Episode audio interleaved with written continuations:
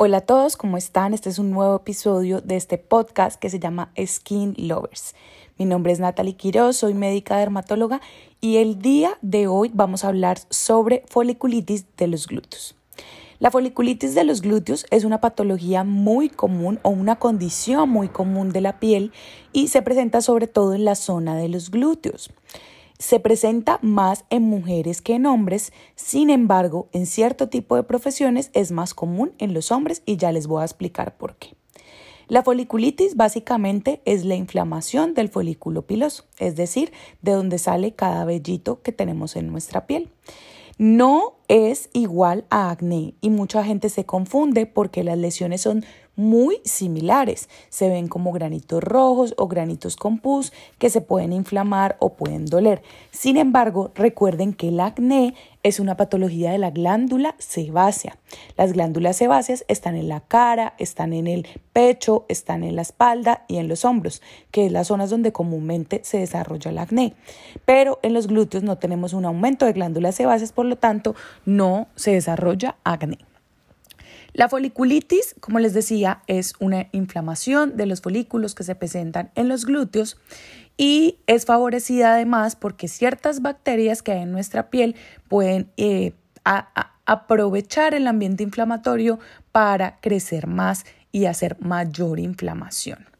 No es una infección directamente como tal, sin embargo, sí hay bacterias vinculadas con esa inflamación. ¿Y cuáles son los factores que desarrollan la foliculitis? Pues punto número uno, eh, va a desarrollarse por la fricción. Por eso la ropa apretada favorece el desarrollo de la foliculitis. ¿Qué otro factor lo favorece? El calor. Entonces, cuando estamos sentados mucho tiempo, cuando estamos en superficies calientes como carros, motos, las personas que manejan durante largas horas del día, todo esto favorece que los folículos se inflamen y nos dé la foliculitis. Y en las mujeres la ropa interior también genera fricción y puede dar la foliculitis. Además, en ciertas personas que tienen piel delicada o que tienen queratosis pilaris, que es cuando ustedes ven que los poritos quedan elevados sobre la piel, eso también, esa condición de la piel favorece también el desarrollo de foliculitis y los dos últimos factores son el uso de cremas muy grasosas o la sobreexfoliación, o sea, exfoliar más de lo normal. Entonces, siendo así, ¿cómo se maneja la foliculitis? La foliculitis se maneja de varias formas. Número uno, pues mejorando la fricción, entonces evitando la ropa tan apretada, usar ropa con texturas mucho más ligeras, usar ropa interior también de telas mucho más ligeras o de telas mucho más suaves como el algodón. Número dos, limitando el tiempo que vamos a estar sentados, ¿ok? Limitando ese tiempo de calor.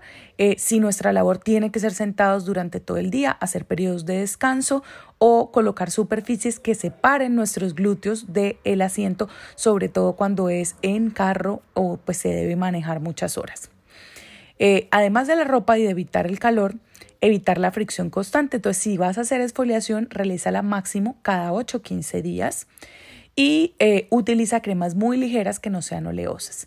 Ya por otro lado, requieres un manejo dermatológico y los dermatólogos formulamos cremas que tienen un poco de antibiótico, antiinflamatorios, eh, hidratantes suaves o a veces que tienen un poco de queratolítico que ayuda a hacer un ligero efecto peeling. ¿Se cura la foliculitis? No, no se cura, se mejora cuando mejoramos las condiciones que la favorecen, sin embargo, es una condición crónica y tiene periodos de empeoramiento de la enfermedad y periodos donde va a estar mucho mejor. Eh, en las personas que tienen fototipos altos, o sea que son más color canela, existe la posibilidad de pigmentación posinflamatoria, que significa donde te salen los granitos, se genera foliculitis.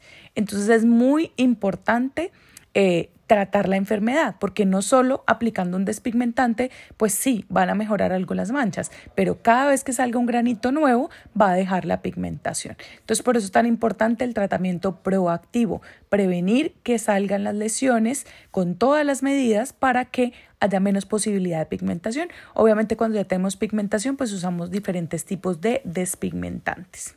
Espero hayan aprendido mucho en este, en este tema que es tan común y que lo piden tanto. Y si tienen alguna duda, déjennosla aquí para podérselas aclarar en un próximo episodio. Que estén muy bien, Skin Lovers.